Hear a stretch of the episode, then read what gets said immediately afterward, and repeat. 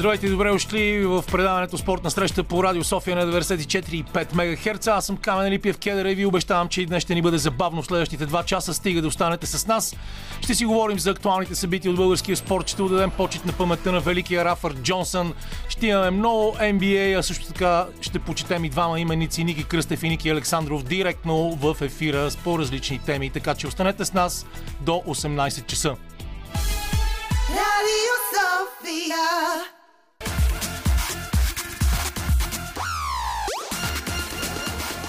Спортна среща с Камена Липиев. И ето ни отново в студиото. Веселбата започва. Надявам се, че ще ви бъде, ще ви бъде интересно, ако имате време между пържения шаран и бутилките вино, което сте приготвили за днешния празник в домашни условия по време на така наречената пандемична обстановка. Книгата на Никола Крумов, супа в котката, вече е по книжарниците и затова започвам с поздрав специално за него. Още повече, че в крайна сметка неговия любим отбор в Англия Кристал Палас мачка Уест Бромич Албиан с 5 на 1. Това ще бъде един от най-големите хитове в края на годината, което не се и съмнявам. Неговата книга, разбира се, не е резултата на Кристал Палас. А, звукорежисьорския пулт е Любен Ковачев. Мониторинг ни прави музикалния редактор Лили Големинова, който следи колко песни ще пусне днес. А в студиото е Андриан Любенов, с когото ще си говорим за спорт и за всичко най-интересно от изминалата седмица. Но този път, вместо да започнем с резултатите на българските отбори, ще отидем към няколко любопитни новини в тази седмица, която също ни раздели с много легендарни фигури. Една от най-големите е тази на руския голмайстор Виктор Понеделник, който си отиде на 83 годишна възраст. Знаете, че Виктор Понеделник е наистина историческа личност, защото той е човек, който вкарва победния гол за Съветския съюз преди 60 години и това носи на руснаците единствената европейска титла или по-скоро на сборная единствената европейска титла в цялата им история. Така че надявам се нашите слушатели, които са навсякъде от Берлин, Осло през София и надявам се в Боровец и Самоков, където си излучваме на 100 МГц.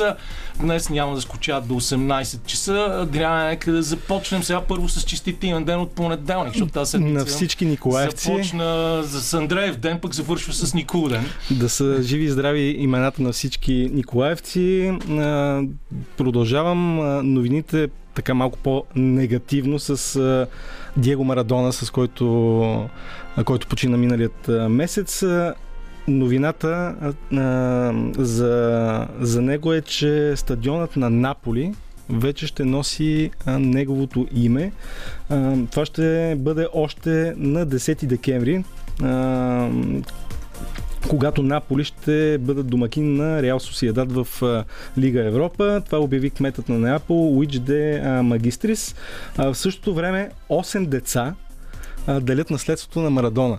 А, това са доказаните наследници. Сега колко още има а, недоказани не се знае, но това са доказаните наследници, които всъщност те ще делят повече а, а, недвижима, а, недвижимо имущество, отколкото пари, защото в сметките не са му останали а, чак а, толкова много а, финанси на, на Диего Марадона. А, при живота си той е, се е славил като а, любител и на лукс а, колите. А, на него има са регистрирани два много скъпи автомобила Rolls-Royce Phantom за а, 300 000 евро, както и а, BMW i8 за 145 000 евро. Това са обявени цени. Това е продуктово позициониране.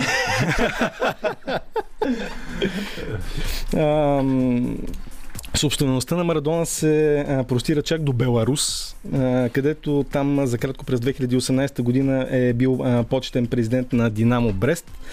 Там получава пък диамантен пръстен за 300 000 евро. Наследниците на Диего ще трябва обаче да решат и как ще се процедира с рекламите договори на, на баща им, защото е, той е получавал приходи и от правата върху името си, предоставени на, предоставено на няколко китайски а, футбол футболни школи. Еми, това е положението. Диего Армандо Марадона остави не само а, такова много сериозно нематериално наследство, превръщайки се в един от наистина кралете, боговете на футбола в а, последните десетилетия. Остави ни а, също така много сериозен пример за това как не трябва да живее един модел за подражание. И както някой каза в изминалите седмици, не мога да се сетя от кого точно беше този цитат. А, с последните 15 години на Диего му бяха подарени. Защото неговия фестивален живот а, неговото увлечение към а, всички такива пороци на живота бяха толкова силни, че в крайна сметка а, той наистина завърши по един колкото и тъжно зазвучи логичен начин. В главата ми излиза приказката за умрете или хубаво или нищо. Да, само да. че Лейни Кил Мистер има един друг лав, който е накрая в неговата автобиография, където се казва нещо, което не мога да кажа в ефир. и в крайна сметка ние кои сме да съдим Диего Марадона, обаче защото то, то е идол на милиони по света. Не само на цяла Аржентина, така е. А, продължавам с а, нещо, което предстои а, на 12 декември е, тази дата е важна за, за хората, интересуващи си спорта, според мен не само тях. матчът между Кобрат Полев и Антони Джошуа изкупиха всички билети. И то, то за, за една секунда. Да. За една секунда. И те са само хиляда. Да, само 1000 билета, изкупени в петък на обяд са били пуснати и в момента на пускането са били изкупени абсолютно всички. Били са на стоеност от 100 паунда до 1000 паунда всеки и не могат да се препродават, защото били поимени. Сега мен тук не ми е много ясно защо не мога да си продада билета, ако си го купя. Но това, е, това е друг въпрос. Всяка вероятност заради това, че в ам, тази това изкупуване на билетите, всички билети са поименно. Да, да, те са по, поимени, но въпреки всичко, защо да не мога да, да, го, да го продам на някой друг? Защото трябва по този начин се опитват да редуцират борсата, а, черната борса, продаването на билети на висока цена. Поне според мен това е логичното а, обяснение. Еди Хърн, промоутерът на, на AJ е признал, че семействата и приятелите на бойците няма да имат приоритет а, при получаването на пропуските. Равен шанс се дава на всички желащи да присъстват. Много хубави думи а, чухме за Коврат Пулев в а, изминалата седмица и от Еди Хърн и а, от самия Ентони Джошуа, който винаги ни е показал джентлменско поведение по време на победния си поход на Олимпийските игри през 2012 година и след това като професионалист, включително при знаменитата си победа над Кличко, когато след матча той се държа с него, как, както подобава на един истински британски джентлмен. А, така че аз лично, а, честно казано, избягвах много да говорим за този боксов матч а, в студиото в изминалите седмици поради простата причина, че а, се притеснявам как ще се развие той, но Кобрата този път изглежда много по-надъхан, много по-мотивиран и, и много по-целенасочен и подготвен от всеки път. И а, защо пък да не видим това чудо българин да застане на върха за мен в свръхтежката е успех само за това, че има такъв матч, независимо как ще се развие той. А, българин в тежка категория за а, битка за, за всичките тези шампионски пояси, за мен това е само по себе си успех. От тук нататък вече какво ще се случи, всички се надяваме да, той да победи. А, според мен е също достатъчно подготвен за разлика от този матч злощастен с, с Кличко, но предстои да видим. Да, рефер с над 1100 двубоя ще а, води а, този, ще бъде шеф на този матч, ще бъде съдята на този а, двубой, който предполагам цяла България със сигурност чака с огромен интерес. А, и Кобрата и вратно Тервел а, са вече в Лондон, показаха няколко видеа, Кобрата дори се закани а, доста сериозно, че ще спечели този двубой, защото е много подготвен. Да видим дали това ще се случи. Но може би а, сега, ако искаш тук, за да изпълним мониторинга, а, да кажем, че съдят, разбира се, се казва Дион Дуарте от а, Южна Африка и е много сериозна фигура в професионалния бокс на 51 години. А, работи като заместник директор на Департамента по обществена сигурност в Уестърн Кейп. А, и да пуснем тук едно парче, за да говорим на мониторинга и после да влезем в прозата на футбола с поредните знаменити резултати на българските футболни отбори в европейските клубни турнири от изминалата седмица. Обещахме си да си говорим за футбол, въпреки че, както всички знаете, това не е най-любимата ми тема, но в крайна сметка, когато Барселона пада от Кадис с 2 на 1, никак не е лошо да започнем седмицата си с такива хубави, т.е. да завършим седмицата си с такива хубави новини. А, останалите не бяха кой знае колко приятни а, с а, оглед на представянето на българските отбори, загубата на Лудогорец с 1 на 3 от Анферпени. Все пак поне още една точка за ЦСК София при равенството на Чефере Клуш в Клуш на Пока. Т.е. поне две точки за българските отбори, спечелени от ССК срещу Рома и срещу Куш от началото, но а, преди да ми кажеш нещо за тези матчове, аз искам да обърна внимание на едно интервю, дадено от а, Емил Костадинов а, днес на обед на моите бивши колеги, но все още приятели а, в националната телевизия Илян НФ и Илия Илиев в предаването Арена Спорт. Тогава днес Мил Костадинов е казал, че след тази лоша година, най-лошото от доста време, трябва да се направи задълбочен анализ и да се реши какво да се прави с националния отбор.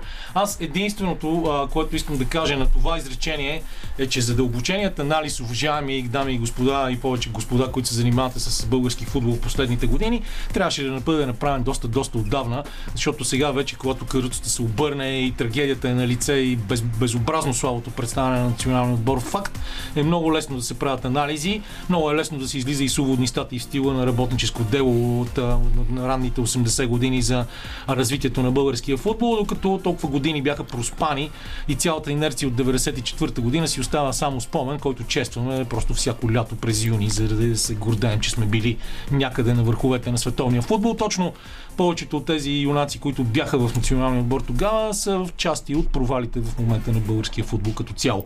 Така че давай ти си сега с клубните резултати. Тя темата да за националите, колкото и пъти да се говори, там винаги има какво да се каже. Но... Пелъм Гренви Удхаус, един от моите любими автори, PG Удхаус, който е написал невероятните неща за Бърти Устър и неговия гениален слуга Дживс, казва а, че има хора, с които, а, за които въжи а, максимата. Всеки, който се е срещал с него повече от веднъж, го е виждал прекалено често. Така че затова няма да си говорим за националния отбор. Мачовете от Лига Европа, като че ли бяхме подготвени, че няма да, а, няма да стане чудо и в, и в тези срещи. Лодогорец загубиха с а, един на три от а, Антверпен. Чисто в статистиката, между другото, а, отборът на Лодогорец не се е представил лошо. Имат а, а, еднакви удари в целта по-добро владеене на топката, повече подавания, по, а, повече прецизност, а, точност в а, подаванията, по-малко нарушения, но а, може би тук ние свикнахме Лодогорец в едни по-предни години да ги, да ги виждаме на, на едно много по-различно ниво срещу, срещу грандове като Реал Мадрид, като Пари Сен Жермен, като Ливърпул. А, и сега тези, тези загуби а, ни се струват, ни се струват по а, нелогични, така да кажем. В същото време ЦСК завършиха, ЦСК изпуснаха, ако може така да се изрази, куш, а, можеха да победят, даже Алисо след матча беше много а, само, самокритичен. А, е, той не само той беше самокритичен, да. те го нахапаха от всички страни а, за това, че е направил толкова много пропуски. А, между другото, феновете на ЦСКА понякога са изключително безпощадни. Може да питате Димитър Бербатов за това, например, ако се върнем години назад.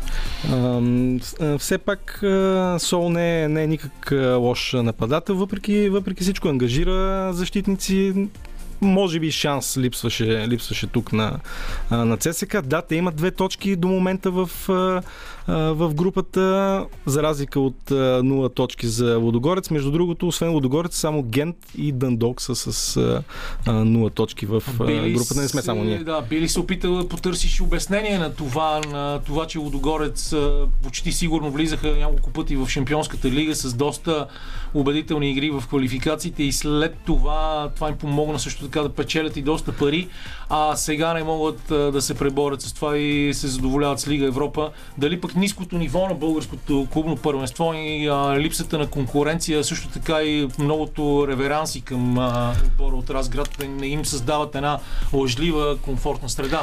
А, и те не са се променили много отборите в А група от а, времето, когато влизаха в Шампионската лига, така че аз мисля, че конкуренцията и тогава и сега е еднаква, даже сега може би е по, по-силна, отколкото, отколкото беше тогава. А, лично аз една от причините, поради която мисля, че а, с, нивото като че ли е занижено а, а, а не вървят а, в посоката, когато влизаха в Шампионската лига, е това, че смениха 10 треньори за 9 години. А, Ивайло Петев, Стойчо Стоев, Георги Дерменджиев, Бруно Рибейро, който дойде тогава на мястото на Георги Дерменджиев с много богата визитка, но той стана повече известен с това, че е приятел на Жозе Мауриньо, а не с, а, не с резултатите си. След него Едуард Ереносян, Пауло Алтуори, Тони Здравко, Димитър Димитров Херо, Станислав Генчев, Павел Върбът, те си изредиха един... И сега отново Станислав Генчев и хиляди спекулации за това дали няма да има нов треньор. Да. Беше отречено това от Ангел Петричев през седмицата категорично. Той каза Станислав Генчев в момента е треньора на отбора.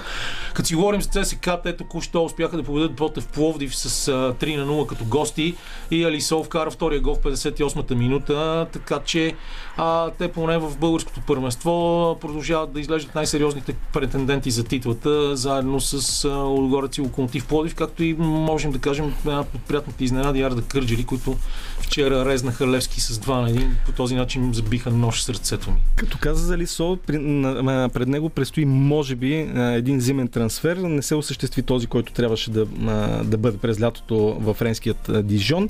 А сега е елитният Льовен от Белгия обмисля да привлече нападателят на ЦСК. През зимната пауза в, този, в този клуб играе Кристиян Малинов. А, ти беше казал, че имаш още някакви неща да ни кажеш Да. за футбол от гледна точка на това, което стана в а, Шампионската лига през седмицата, защото то също беше интересно. А, колко много хартия. Давай сега да те видим, да те предизвикам. А, трябва, трябва да имаме Ам, екстремни през, ситуации. В, а, в Шампионската лига ам, има, три отбора имаха а, шанс а, да си гарантират а, участие на осми на финала.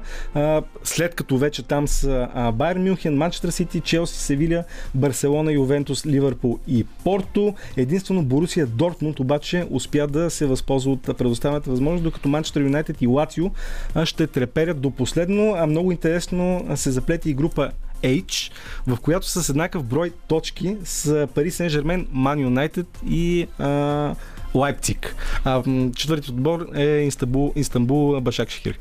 А, като каза Пари Сен Жермен, Килиан Мбапе, както много хора не искат да го наричаме, но по- повечето французи го наричат точно така, вкара своя гол номер 100 за Пари Сен Жермен, както играе в отбора вчера в клубното първенство на Франция.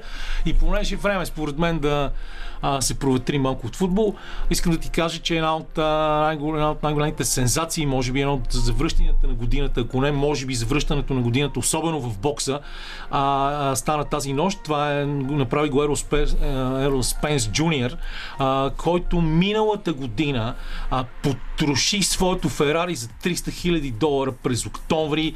Беше изваден през а, а, колата си, беше, колата му беше заприличала на хармоника, а, след много пъти се беше преметнал на пътя. И въпреки това той а, успя да се възстанови а, след щупена челюст, изкълчен глезен, а, лице, което беше заприличало на нищо, а, докато е карал, докато е интоксикиран, американците имат такива ефемизми, driving while intoxicated, т.е. не се знае точно под влиянието на какви медикаменти точно е бил, но в събота 5 декември пред 16 102 души в AT&T Stadium в Арлингтън.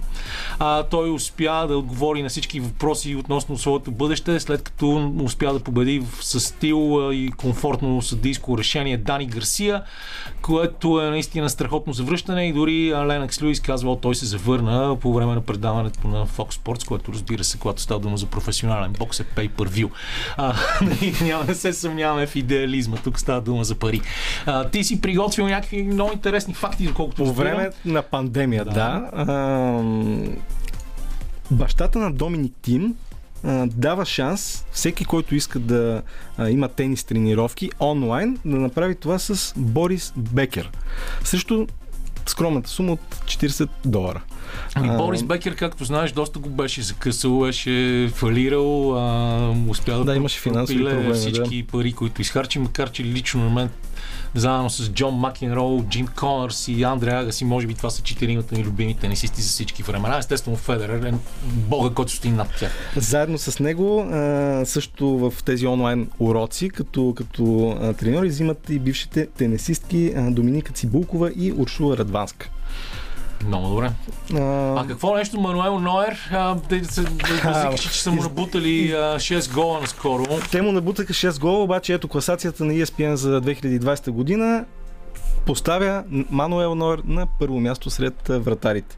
След него са Алисон Бекер на Ливърпул и Ян Облак от Атлетико. Моята Мадрид. приятелка Гергана Турийска, която издава въпросната книга, с която започнахме Котка в супата, не се интересува много от футбол. Обаче казва, има крилата фраза и тя е, че с най-голямо удоволствие би пуснала една пералня на Мануел Нойер. Би му изправил екипите. А, добре, аз не знам, не продължаваме да се закачаме. Има ли още нещо интересно, което да ни кажеш? Да продължи да те интервюираме или да малко да проветрим мозъците на слушателите ни с леко с музика, преди да отидем към един от имениците днес, Ники Кръстев? Нека проветрим мозъците. Добре, да давай, давайте. Е, Ники, не можахме да те поздравим с парче на Deep Purple, но все пак Santa Claus is Coming to Town в изпълнение на Брус Спрингстин също не беше лошо. На телефона вече е Николай Кръстев, главен редактор и издател на списание Спринт, с когото ще си говорим за плуване и разбира се за новия брой на списанието, който влиза в печатницата във вторник. Здрасти, Ники, честити имен ден! Благодаря. Благодаря. Поздрава беше много готин, защото Брус Спрингстин по принцип е страхотен изпълнител, един от любимите ми. The така boss. че благодарности. А, естествено, ти като човек, който е врял и кипял в плувните спортове, може да се каже, че си един от най-големите експерти сред нашата гилдия в тях. Нямаше как да не бъдеш потърсен а, заради чудесните резултати на Калан Левтеров, Йосиф Миладинов, за това, че вече имаме три квоти за Токио, защото с оглед на всичко, което става в българския спорт, тези резултати са просто феномени, дори трудно могат да бъдат обяснени, не е ли така? Ами, значи, не е много трудно да бъдат обяснени, но наистина резултатите са, са изключително силни, защото от една страна най-важното към момента е, че всъщност плуването е един от най-актуалните спортове за България към момента, защото, защото има вече три, три олимпийски квоти, което, което именно в такъв спорт знаем за това, че плуването заедно с леката атлетика са, са двата стълба в олимпийската програма и всъщност двата най- така двата спорта, които раздават най-много медали. Да, сега ще ни се разсърдят. най-много медали на Олимпийските игри и съответно и престижа е огромен а, в тях.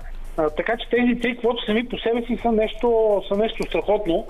А, Антон Иванов беше първия, който преди години и половина, две, да, да не кажа, а, спечели квота, но тогава той беше и сам войната е войн. В смисъл беше на, на 19 години, сега е на 21 но беше самотен в, в това начинание. В смисъл беше единственият известен пловец.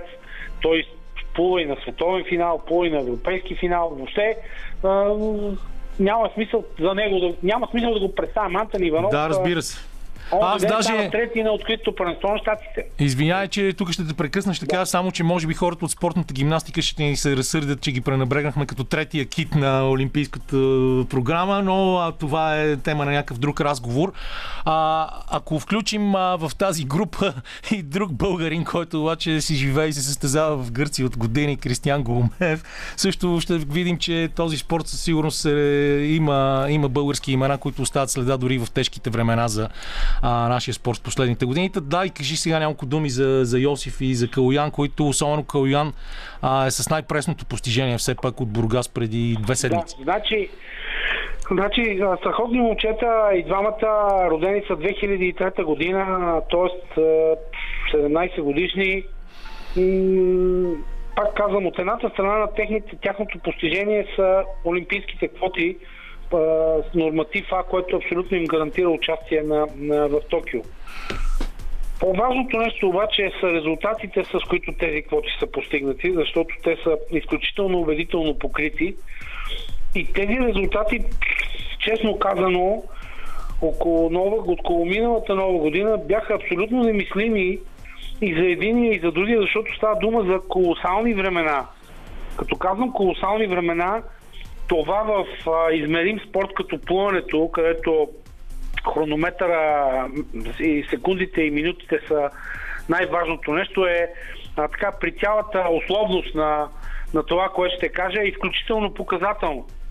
Значи в новия брой на списание Спринт, което излиза на пазара в сряда, във вторник излиза от печат, има една изключително любопитна и показателна статистика. Значи, с постижението си на 100 метра Butterfly, фиксирано в Варна през лятото, в, при отсъствието на каквато и да било конкуренция от 51 секунди и 55 стотни на Йосиф Миладинов, и с постижението си на 200 метра гръб, също постигнато а, в България, но в Бургас, пак в отсъствието на абсолютно каквато и да било конкуренция от 1 минута 56 секунди и 57 стотни, на три от последните четири европейски първенства и двамата щяха да вземат медали.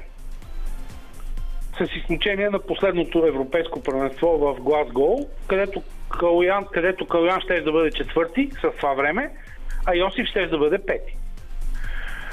На последното световно първенство 2019 в Гванджу в Корея, Калуян с това постижение е шести, а Йосиф Миладинов е седми.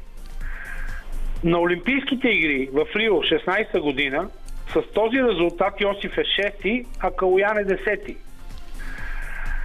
И в световното първенство в Казан 2015 и двамата биха били 8 през 2014 година. През 2013 са финалисти съответно 5 и 7, а в Шанхай са съответно на световните първенства 4 и 5. Това означава, че това са изключителни времена, които в този объркан сезон, какъвто е спортния сезон въобще за на 2020 година, а, Йосиф е номер 4 в Европа при мъжете и номер 11 в света. Докато при Калуян нещата са още по, по-добри. Той е номер едно в Европа, в мъжката ранглиста за 2020 година и номер трети в световната ранглиста. Със същия, си, със същия резултат Калуян би спечелил откритото първенство на Америка преди а, три седмици, на което Антони завърши трети, US Open в Пълнето се проведе паралелно в 9 града и на 200 метра бътърфлай Антони Иванов завърши трети в комплексното класиране от всичките тези 9 състезания. Калуян Естеров би го спечелил това състезание. Да, искам само а, тук да специално внимание да обърна на едно твое изречение и то е без конкуренция. Мисля, че ти го казваш не случайно, защото в условията на конкуренция и на гонитба в басейна или на пистата, тези резултати биха могли да бъдат дори още по-добри. Точно така. Значи с, а, в едно, в едно а, състезание, в което някой ти диша във врата или някой плува до тебе и ти го виждаш, няма как да, нали, да, не, е, да не е друг. И двамата са много борбени, доказаха го на миналата година и по-миналата година. Тоест, те не са от състезателите, които се притесняват от а, да плуват с по-силни. Напротив, това ги мотивира и, и, и техните най-силни резултати преди тези плувания бяха постигнати на, на световно първенство за юноши. Те са в юношеска възраст и до година ще бъдат в юношеска възраст, което означава, че при едно нормално развитие на нещата ние от тях може да очакваме европейски титли за юноши.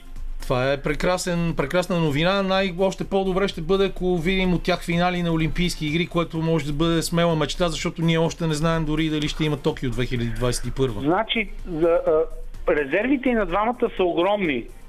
На Йосиф в а, м, до на понякога на броя загребвания, такива едни тънки неща, които, които специално в 100 метра бътърфлай, която е пък една от дисциплините с най-жестока конкуренция. В пълното, по принцип конкуренцията е ужасяваща, но специално 100 бътърфлай пък е една от най-населените дисциплини с страшно много силни полци.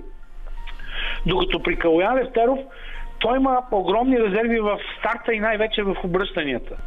Само той работи от повече от две години в тая посока, но ако си подобри и си направи обръщането на 70% от това, което правят най-добрите състезатели в гърба, това ще означава поне една секунда по-добро постижение веднага към, сегашните му, към, сегашния, към сегашния му резултат. А нека се забравяме, че той е на секунда и половина от световния рекорд на Климен Колесников за, за юноши до 18 години на 200 метра гръб. Което е страхотно. Много ти благодаря за тези анализи. Аз ти предлагам сега да чуем още една песен и след това наистина да хвърлим по-подробен поглед върху съдържанието на списание Спринт, което остана единственото списание на българския пазар за спорт, благодарение именно на твой огромен ентусиазъм и няма как да не му обърнем внимание. Един инструментал на Deep Purple, Take It Off the Top Live специално за Ники Кръстев, който е от другата страна на телефона в тези пандемични времена, в които нямаме право на гости в студиото на Радио София. Ники, надявам се, че това ти вдигне малко адреналина. О, с огромен кеф, огромен кеф. И сега, все пак, не само, че сме израснали с тази музика, ами 20 на концерта на Deep Purple са така един, един сериозен актив. Нали? Надявам, се, надявам се да се увеличат още. И... Те между другото казаха ония ден, че в тия времена, в които не могат да, да, да правят концерти, ще запишат още един албум. Това, между а другото. беше изключително успешен последния. Да, между че... другото, това го дължим на нашия звукорежисьор Люмен Ковачев, който специално намери тази песен, в, докато си говорихме с тебе за а, плуването. Давай сега към шареното, дебело, голямо списание, което винаги има някакви бонуси. Какво ще бъде допълнителното съдържание, преди да минем към основното? Да. Мога ли обаче да кажа още Разбира се, пет думи за плуването? Можеш каквото искаш да кажеш. Не мога да, не мога да не спомена че ние имаме, освен на тримата, тримата, които са с олимпийски квоти, имаме още няколко пловци, които са много близко до Олимпиада. Особено Леомир Петропов, който е на няколко десети на 200 метра брус, с изключително силен резултат. И ако той се класира там, ние можем да направим а, страхотна смесена щафета. С тези тримата, които казах и с Епитропов. Защото той е брусист. Калуян Левтеров е гърбист, Миладинов и Антони Плът и Бътърфлай и Свободен стил и Крол. Също и при юншите. Там имаме един броси Здравко Баблаков, имаме едно момче Павел Банчев на свободния стил, имаме Йордан Янчев, който е при мъжете, не е при юношите, имаме Габриел Георгиева в гърба. Тоест има едно много хубаво поколение, което, кое, е, което върви напред и се надявам поне още двама от тях, двама от тях да видим в Токио или поне един. Супер. А иначе бонуса, бонуса в спринт, който в вторник излиза от печат и в сряда се появява в, на пазара, ще бъде една книжка, допълнително приложение Бъдеще, 40 страници, което този път изцяло е посветено на, на спорта в Пазарджик, защото Пазарджик е града, който смея да твърдя заедно с с Бургас и до някъде с Монтана е абсолютен пример за развитие, за начина по който една община би трябвало да се отнася към, да се отнася към, към развиването на спорта на, на, на своята територия. Говоря не само като база, говоря и за отношение. И всъщност това е бонуса. Това е бонуса, книжката, книжката за, за, за Пазарджик.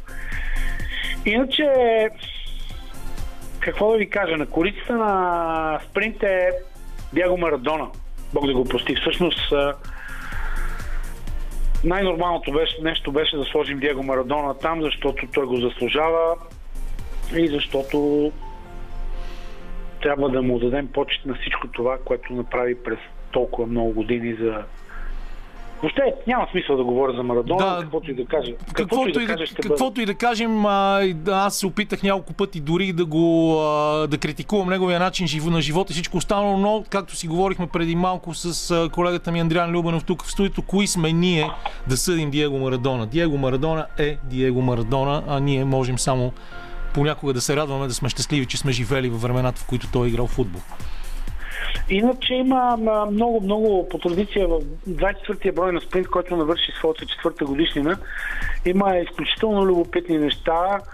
Интервюто на броя е с Георги Орданов Ламята, взето с него преди кончината на преди кончината на Диего Мардано, когато той, той казва, че такъв като него няма как да се роди втори път. Имаме също така в футболната част на, на, на, на списанието много любопитно интервю с Димитър Алиев, който казва, че хубавите спомени с локомотив са по-важни от, са по-важни от победите. Има една страхотна статистика, която колегата Ростислав Хусев е извадил, че Славиша е най-победният треньор за Левски в последните 7 години, които са изключително тежки за клуба, но това е абсолютен факт. Цифрите го показват. Стамен Белчев, пък бившия наставник на ЦСК, казва, че за мен беше треньор да съм, за мен беше чест да съм треньор на ЦСК. И има също така много, много интригуващ материал Реал Мадрид и Барселона, близнаци в залеза и в глупостта. това е много хубаво, да. Това, Да, това звучи признавам си, чудесно. ударя в глупостта. Просто а, спринт е интересните теми на, на спринт бъкат буквално от всяка страница. Може би трябва да кажем няколко думи за твоето предизвикателство към нашия легендарен приятел в момента рекламист и иначе известен рок-н-рол журналист Милко Стоянов на баскетболна тема, друга наша обща страст. Да, да, да, разбира се. Милко Стоянов написа един материал за за, обър... за кривото огледало и за обърнатия расизъм с обратен знак в, в NBA.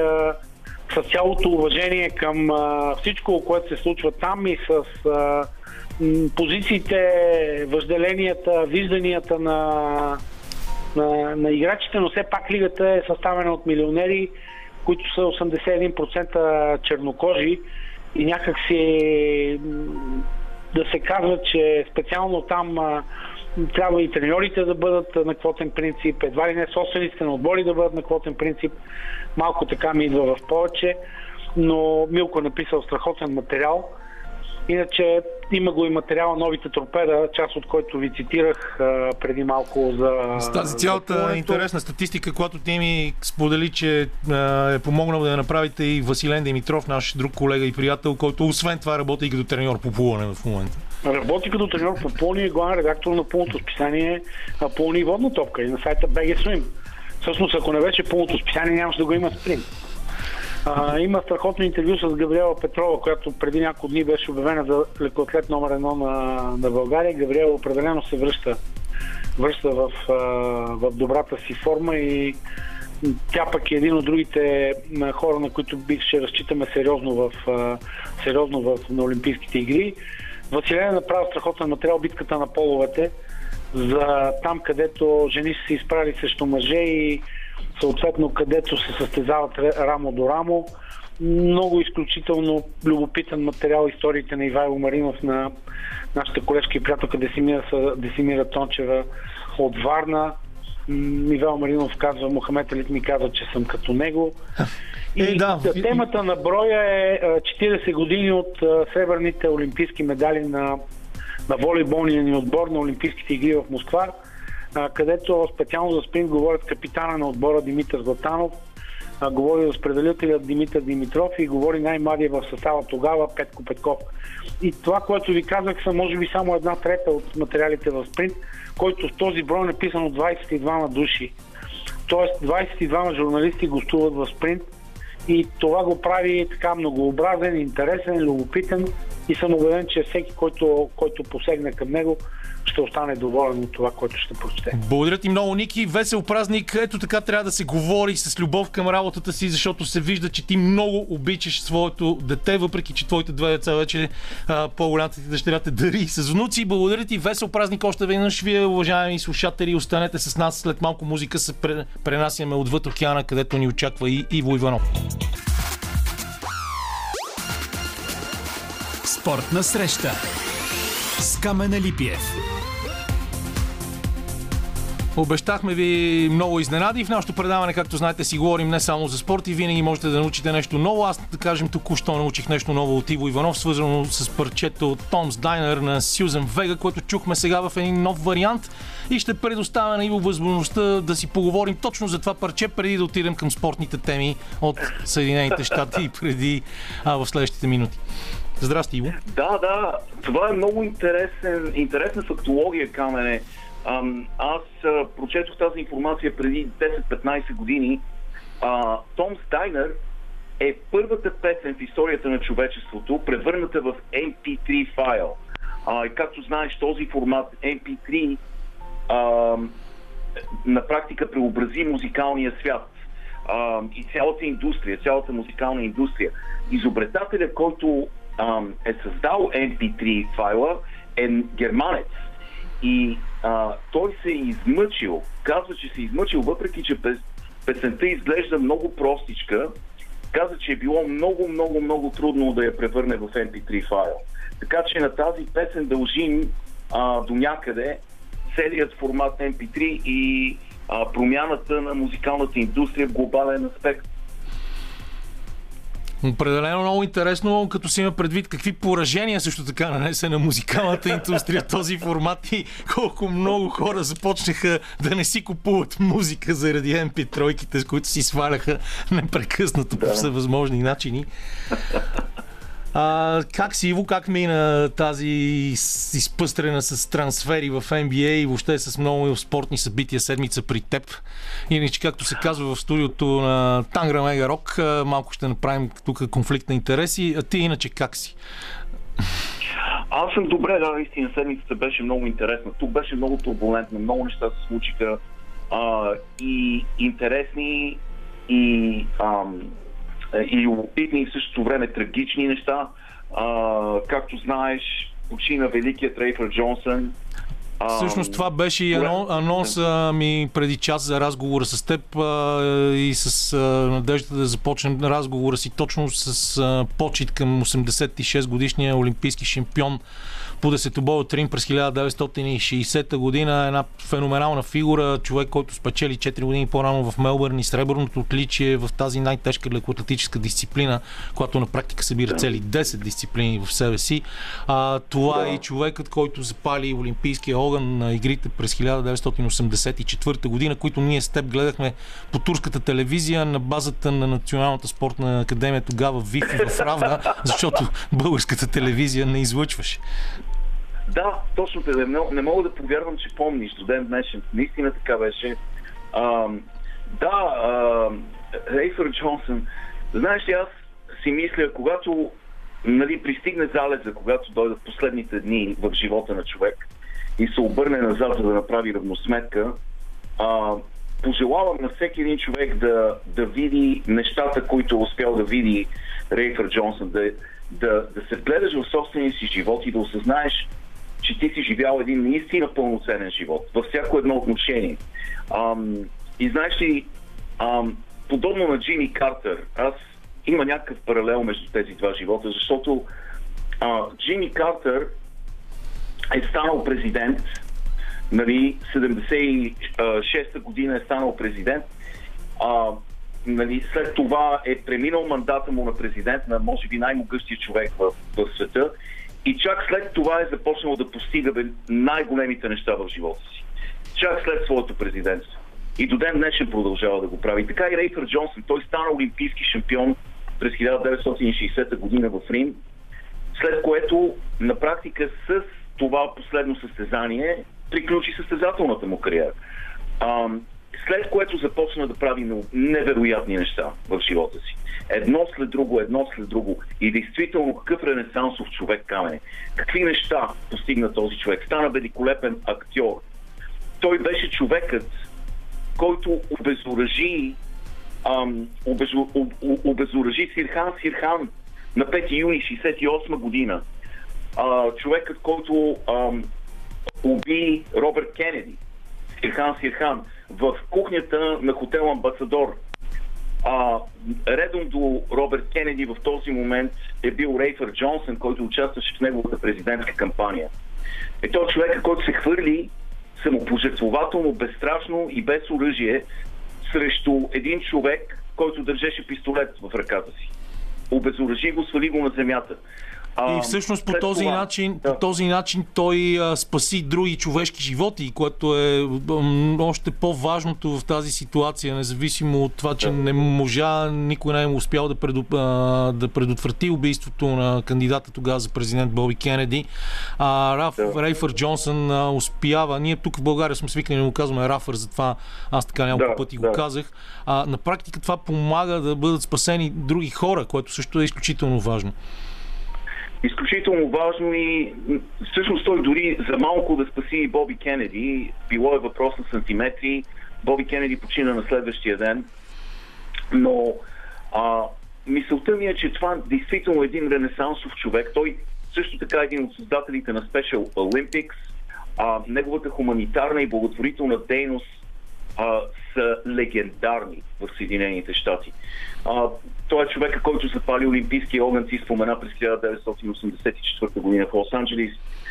това е икона, спортна икона. А, Освен всичко а, друго, дори, дори да. се появи а, в а, хитови кино заглавия, като License to Kill от а, поредицата а, за Джеймс Бонд.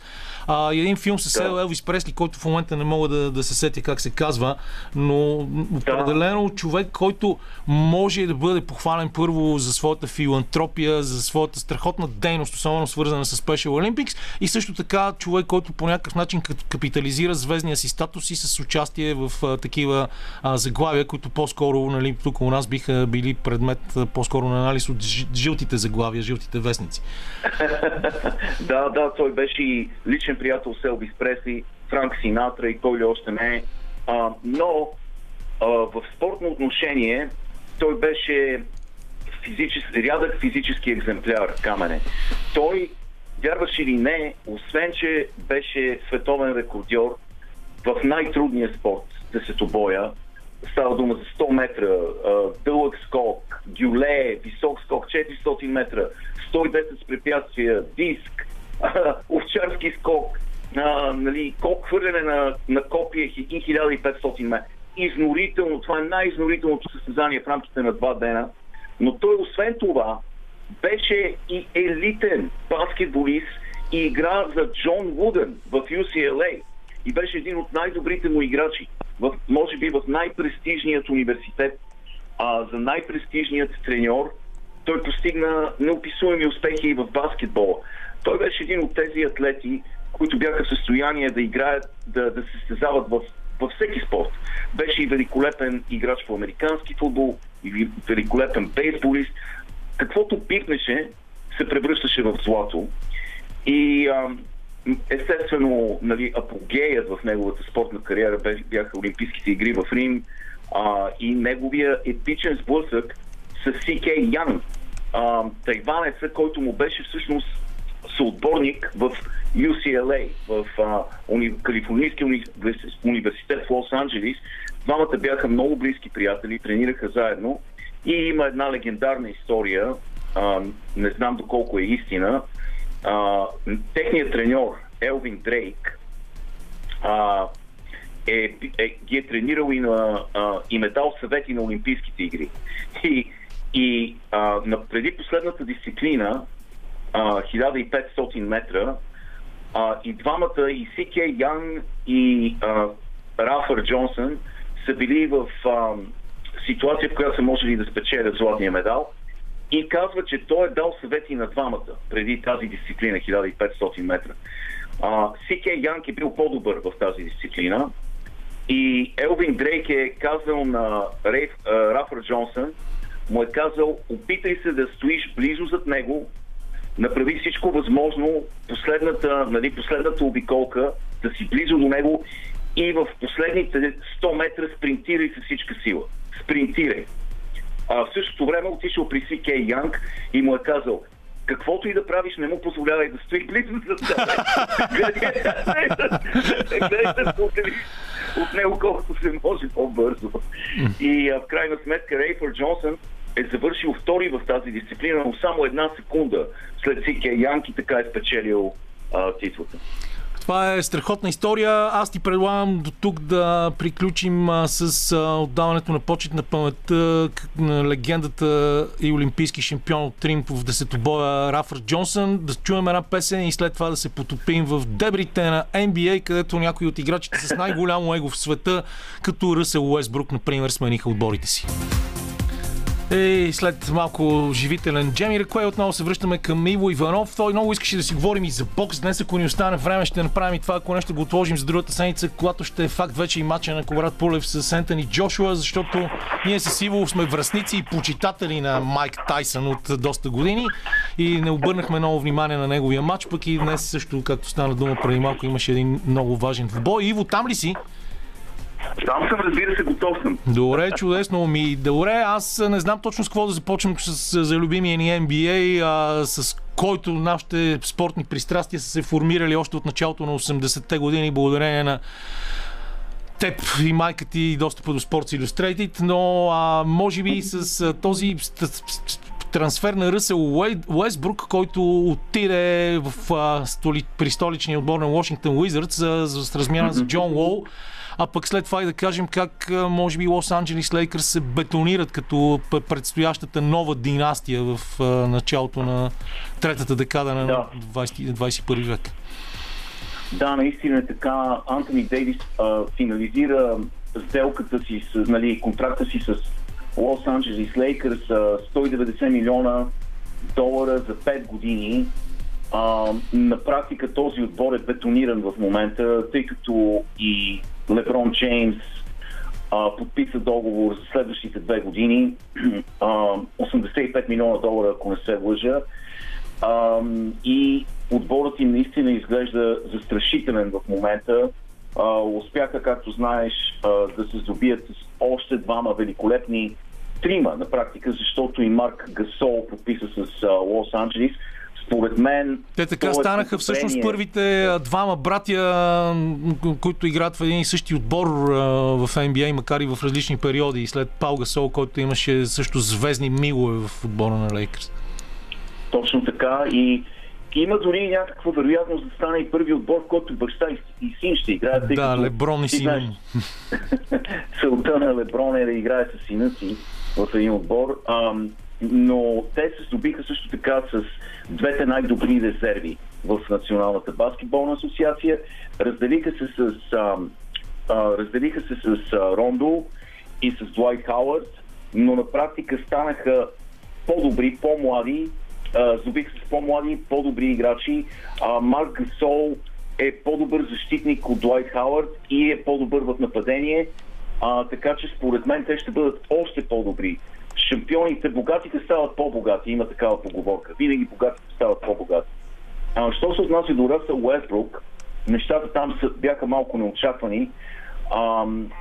Всички, всички знаехме, че той иска да напусне Хюстън, но никой не очакваше, че ще попадне точно във Вашингтон. А, размяната с Джон Уол беше леко странна, тъй като бартерната стойност на Джон Уол много спадна през последните две години. Ми, той на практика почти не игра. той не е играл от 2018 година, две години не е играл. Предишната година, 2017, игра само 50 мача. А, има цяла нали, верига от контузии в коленете. А, а, коленете, мисля, че са реконструирани на два пъти.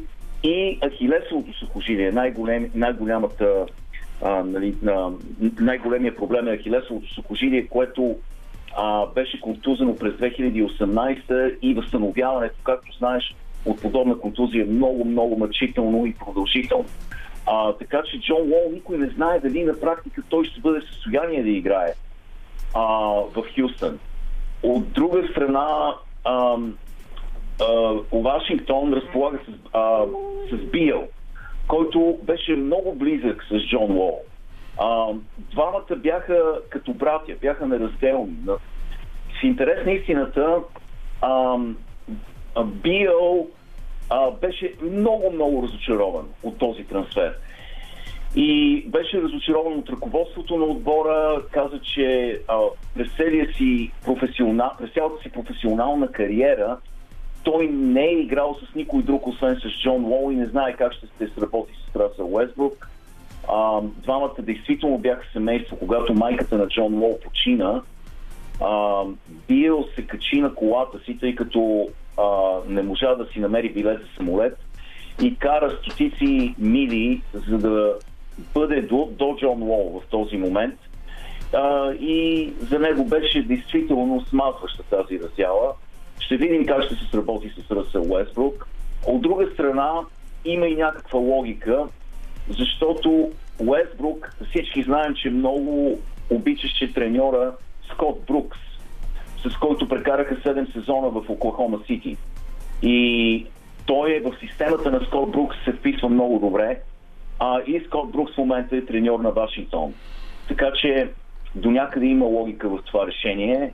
А, Джон Уол също а, отива в отбор, където ще се събере с, с свой човек в лицето на Демаркас Казинс, а, който му беше съотборник в а, университета в Кентаки и двамата са много близки. Но а, разграждането на Хюстън продължава. Тази деконструкция на баскетболната машина в Хюстън. Да, като си има предвид, като- че сега опцията и брадата Джеймс Хардън да отиде, да кажем, в Бруклин Нетс, където, както си говорихме миналата седмица, май трябва да изобретат игра с 3-4 топки. А, нещата, нещата с Хюстън наистина не изглеждат много розови, но пък може би те искат да градят някаква нова, някакъв нов отбор за следващите години с далечна перспектива.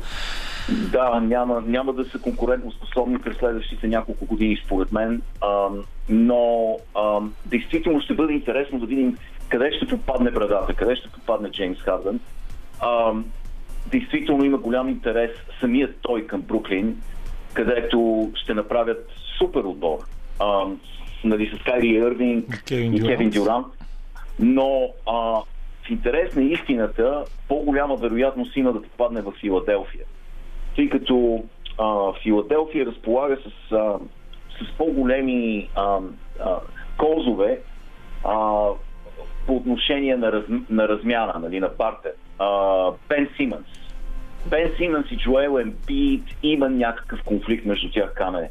Не е съвсем ясно какво точно става, но има нещо между тях, което не може да бъде разрешено явно.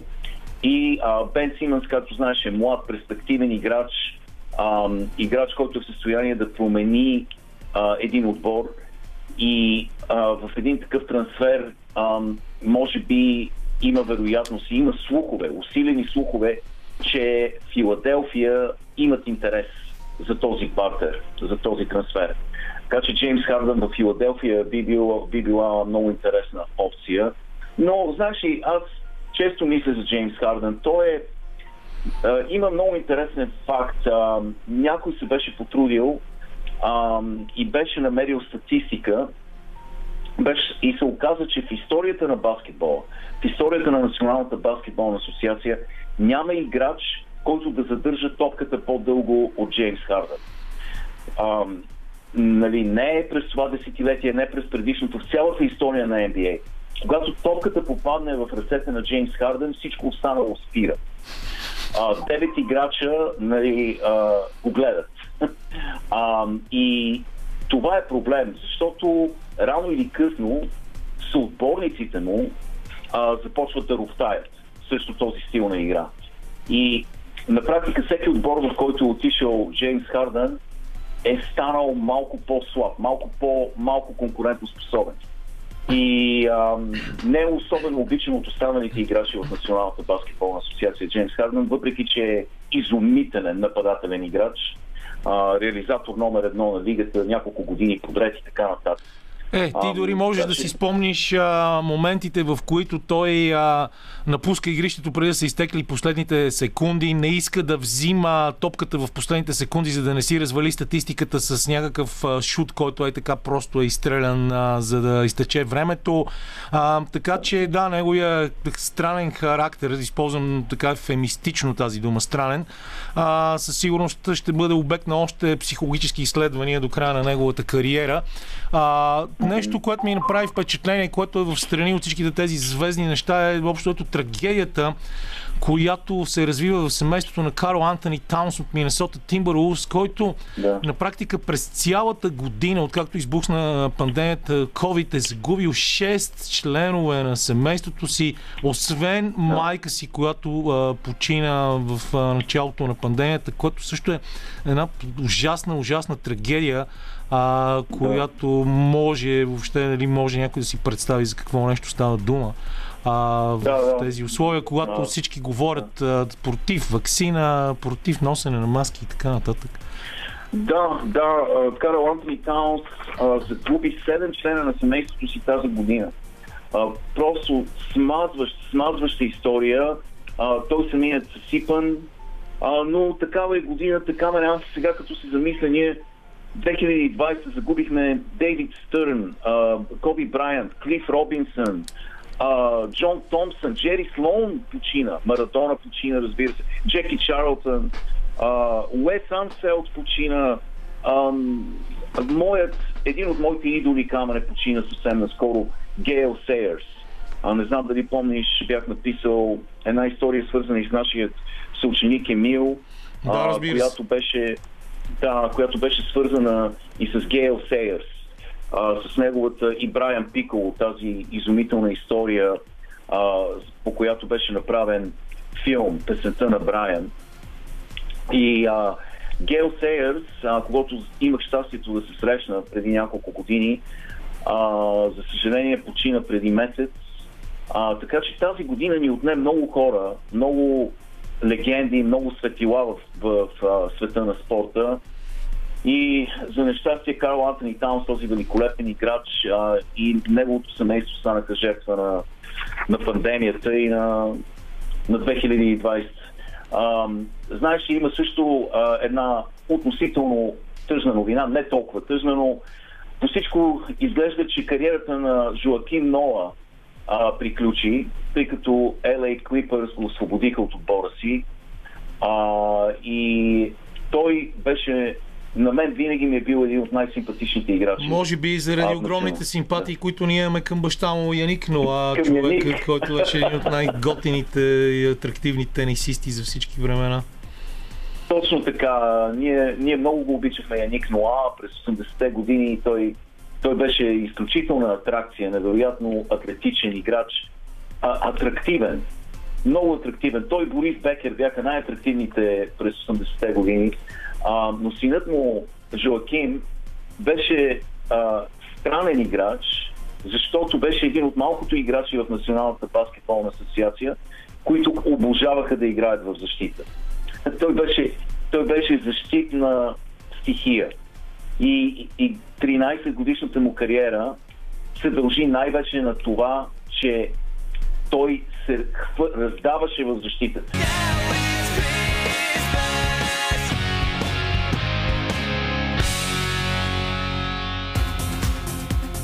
Продължаваме след малко музика. На другата страна на телефонната линия още един именник Ники Александров. Здрасти, Ники, честит празник. Благодаря, Кедър, благодаря. Честит празник, предполагам, че трябва да ти кажа и заради тази победа над Ботев Пловдив с 3 на 0. Е, а, е, рутинна, рутинна. Сега. Да, това е, както казваше Васил Манченко, светла му памет, момента в който червеното и синото шалче трябва да си подадат ръка. Точно такъв момент настава в момента, заради а, момент настава в момента чудесна тавтология. Изключително добре се справих с това изречение. А, заради книгата ти за Джони Велинов, която трябва да излезе на пазара всеки момент и няма начин тук да не те включа и да си поговорим за тази безспорно легендарна фигура не само в историята на ЦСК и на българския футбол въобще, защото Джони си остава пример за, за всеки един почитател на футбола и спорта в България, поне според мен. Така е. Напълно съм съгласен. Между другото, преди няколко дни, като пуснах в Фейсбук анонса си за, за книгата и много а, приятели, колеги, дори колегата Желю Станков, познаваш го а, много добре, а, известен с а, пристрастията си в синьо.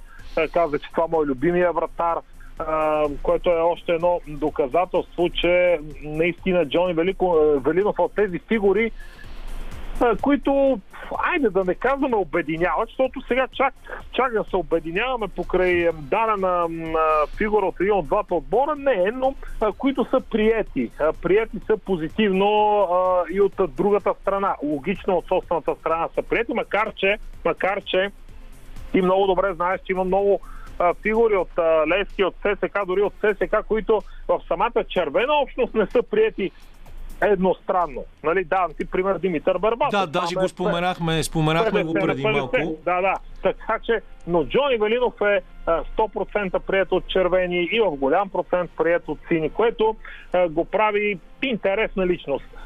Замислихме се, като започнахме да правиме тази книга, че от онзи отбор, от аз в книгата на няколко пъти го споменавам с главно О, онзи отбор от началото на 80-те години на миналия век. А, няма, няма написана биография, спомен, книга спомен за, за никой от тези фигури. Джони, Джеки, а, Стойчо, а, Пламен на Цецо Йончев, Спас Джевизов. Те наистина са една поредица оставили големи следи Ради Здравков и в българския футбол и в частност в ЦСК. Така че мисля, че личности като Джони наистина го заслужава тай като цяло. Аз още в а, въведението, е, така пролога на книгата, а, пише, че и това е истина. Ти също а, през годините много пъти си обикалял. Сигурен съм влизал си в клубни магазини на съответния отбор някъде преди матч. Даже независимо дали става въпрос за футбол, баскетбол, тези онези фен шопове, за които знаеш за какво говоря. И отиваш и виждаш един цял рафт, цели щандове с биографии на кой ли не. Ама то на неки изиграли там 2-3 сезона, спечели една купа, о, пайде автобиография. Така е, хората така си, ама не така е. Хората така, Така си е, държат си на традициите, Не само- така си пазят спомените, така, така се прави. А тук тук на, аз като е, започнах си викам, добре, бе, а, за ЦСК излезе преди две години на паро една книга, а, на пената, сега тази новата не беше излязла, на пената една преди а, 20 на години на Бас Сан Шуманов едно книжле и за друга не можа да се сета. За никой друг. Ти замислиш ли се? А за сините, я ме кажи, за освен за Гунди, за кой друг е написана книга? За никой. Ама за никой значи никой. Е, не може така. Не може така.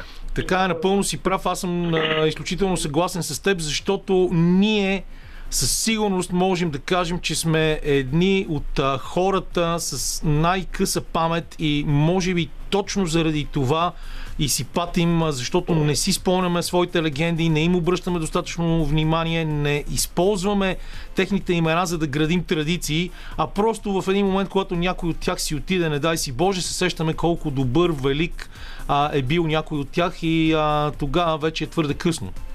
Така, абсолютно. Така че това ме потикна да я напиша и разбира се, за разлика от традиционните автобиографии и така нататък, тази на Георги Велинов тя не е само футболна. В нея няма да се намерят само матчове, голове, спасени, дуспи и така нататък.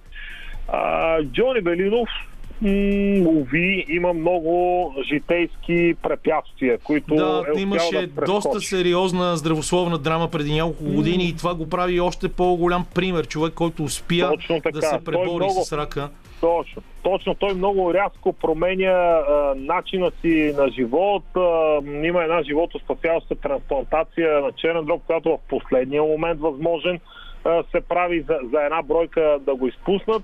А, освен това, а, в а, един много тежък период от а, живота си за много, много кратко време, а, в началото на нашия век, а, той губи баща си, губи брат си, губи съпругата си. А, Всичко това се случва буквално в рамките на броени месеци. А, Как продължаваш след а, такова нещо, наистина интересно и, и самата книга го показва и доказва, че факт е той продължава напред. А, така че, а, пак казвам, не е само книга за онези мачове с Ливърпул, Байерн, Реал Сиат, Нотингам. Има страшно много други интересни неща. Сигурен съм, че ще бъде интересна не само за феновете на ЦСК, гаранция. Добре, благодаря ти. Няма да ти губя повече времето. Поздрави на Поля, весел празник и чакаме с нетърпение книгата на пазара. А, ние продължаваме след една песен с заключителната част на нашето предаване. Благодаря още един път на Ники Александров. И както винаги в края на нашето предаване може би е време да направим обобщение. Говорихме си за много интересни неща. Преди това обаче ще си позволя да ви кажа няколко думи за двата турнира по ръгби, които завършиха единия вчера, другия в момента завършва в британската столица на легендарния стадион Туикънъм, който в ръгби спорта има същия статут като Уембли в футбола, се играе финала на така наречената на Жиргон вече COVID Cup, един турнир, който събра най- най-добри, някои от най-добрите европейски отбори. А, заедно трябваше да участва отбора на Фиджи, който не дойде заради COVID пандемията. Финалът се играе в момента между Англия и Франция и въпреки, че всички приписа, предричаха много убедителна победа на англичаните, водени от своя треньор Еди Джонс. В момента там се играе продължение. Резултатът е равен 19 на 19, след като французите с детския си отбор водеха почти през цялото време на матча. Англия изравни съвсем съвсем накрая 19 на 19. Ам, Другият турнир турнира на трите нации, който отскоро е 4 нации, но тази година беше само 3 поради простата причина, че не участва отбора на Южна Африка отново поради а, пандемията от COVID-19, която обзела целия свят, завърши с исторически крах на австралийците, които бяха домакини на състезанието. Нова Зеландия с победа въпреки загубата си от Аржентина. След това миналата седмица новозеландците разбиха Аржентина 38 на 0. А във вчерашния последен матч Аржентина и Австралия завършиха наравно 16 на 16 и това съответно остави австралийците на последното място в класирането. Аржентина завърши на втора позиция, като най-важното, може би и най-интересно нещо, което трябва да се отбележи от този матч е, че този път химнат на Австралия беше изпълнен на традиционния език Еора от актрисата Оливия Фокс. Тя е студентка всъщност по, по актьорско майсторство. А, и това беше, може би, най-впечатляващото за австралийците събитие по време на този двубой, защото те иначе със сигурност няма да помнят с добро този турнир, на който бяха домакини и за първи път в историята си завършват на последното място, сразени от Аржентина. Аржентина, които миналата седмица получиха почет от новозеландците, които поставиха фланелката на Диего Марадона в центъра на игрището преди матча миналата събота между двата отбора. Така, уважаеми слушатели, лека по лека се затваря и втория част от нашото предаване. Петото издание на спортна среща в ефира на Радио София. На мен не ми остава нищо друго, освен да благодаря, че ме пуснаха тук да замърсявам радио ефира в последните пет седмици. Да се надяваме, че това ще бъде традиция, която ще продължи още дълго време. Предаването ни започна с Андриан Люменов, с когото говорихме за актуалните футболни и спортни събития от началото на седмицата. Хвърлихме поглед към предстоящия матч на Кобрат Пулев срещу Антони Джошуа в края на а, следващата седмица. Също така ви запознахме с някои любопитни факти. Говорихме за българското плуване и страхотното представяне а, на Йосиф Миладинов и Калуян Левтеров, които стават новите двама присъединени към вече статут, статут, човека с статут на водещ флагман на българското плуване Антони Иванов. А след това с Иво Иванов успяхме да почетем паметта на Рафър Джонсън, олимпийски шампион по десетобой от 1960 година и да си говорим за трансферите в Националната баскетболна асоциация. И накрая с Ники Александров отдадохме дължимото на предстоящата да излезе от печат книга, негова книга за легендарния вратар на ЦСК Георги Велинов Джони, човек, който започна своята кариера в Дунав Русен, остави естествено най-ярките спомени от своята кариера, именно като играч на червените от стадион Българска армия. Да ви припомня също така, че книгата на именника днес Никола Крумов Котка в супата, който той днес ще празнува не само излизането на книгата си от издателство Почтска котия за приказки, но и също така победата на Кристал Палас над Уест Бромич Албиан с 5 на 1. А, така че това е всичко за днес. Може би, когато ми остане повече време, ще ви разкажа повече и за започналото, т.е. подновеното вчера българско баскетболно първенство, в което Академик Пловдив победи Беро с една точка като гост в вчерашния си матч, а пък утре могат телевизионните зрители да гледат и матча между Ямбол и Левски Лукол, където и аз ще се подвизавам някъде в залата. Приятна вечер. Още един път ви припомням на звукорежисьорския пулт беше Люмен Ковачев. Адриан Люменов беше с мен в първия половин час на предаването. Музиката подбираше Лили Големинова, която ни прави мониторик на това колко от нейните парчета ще пуснем. Мисля, че изпълнихме задачата с чест. Честит имен ден на всички и до следващата неделя. Чао!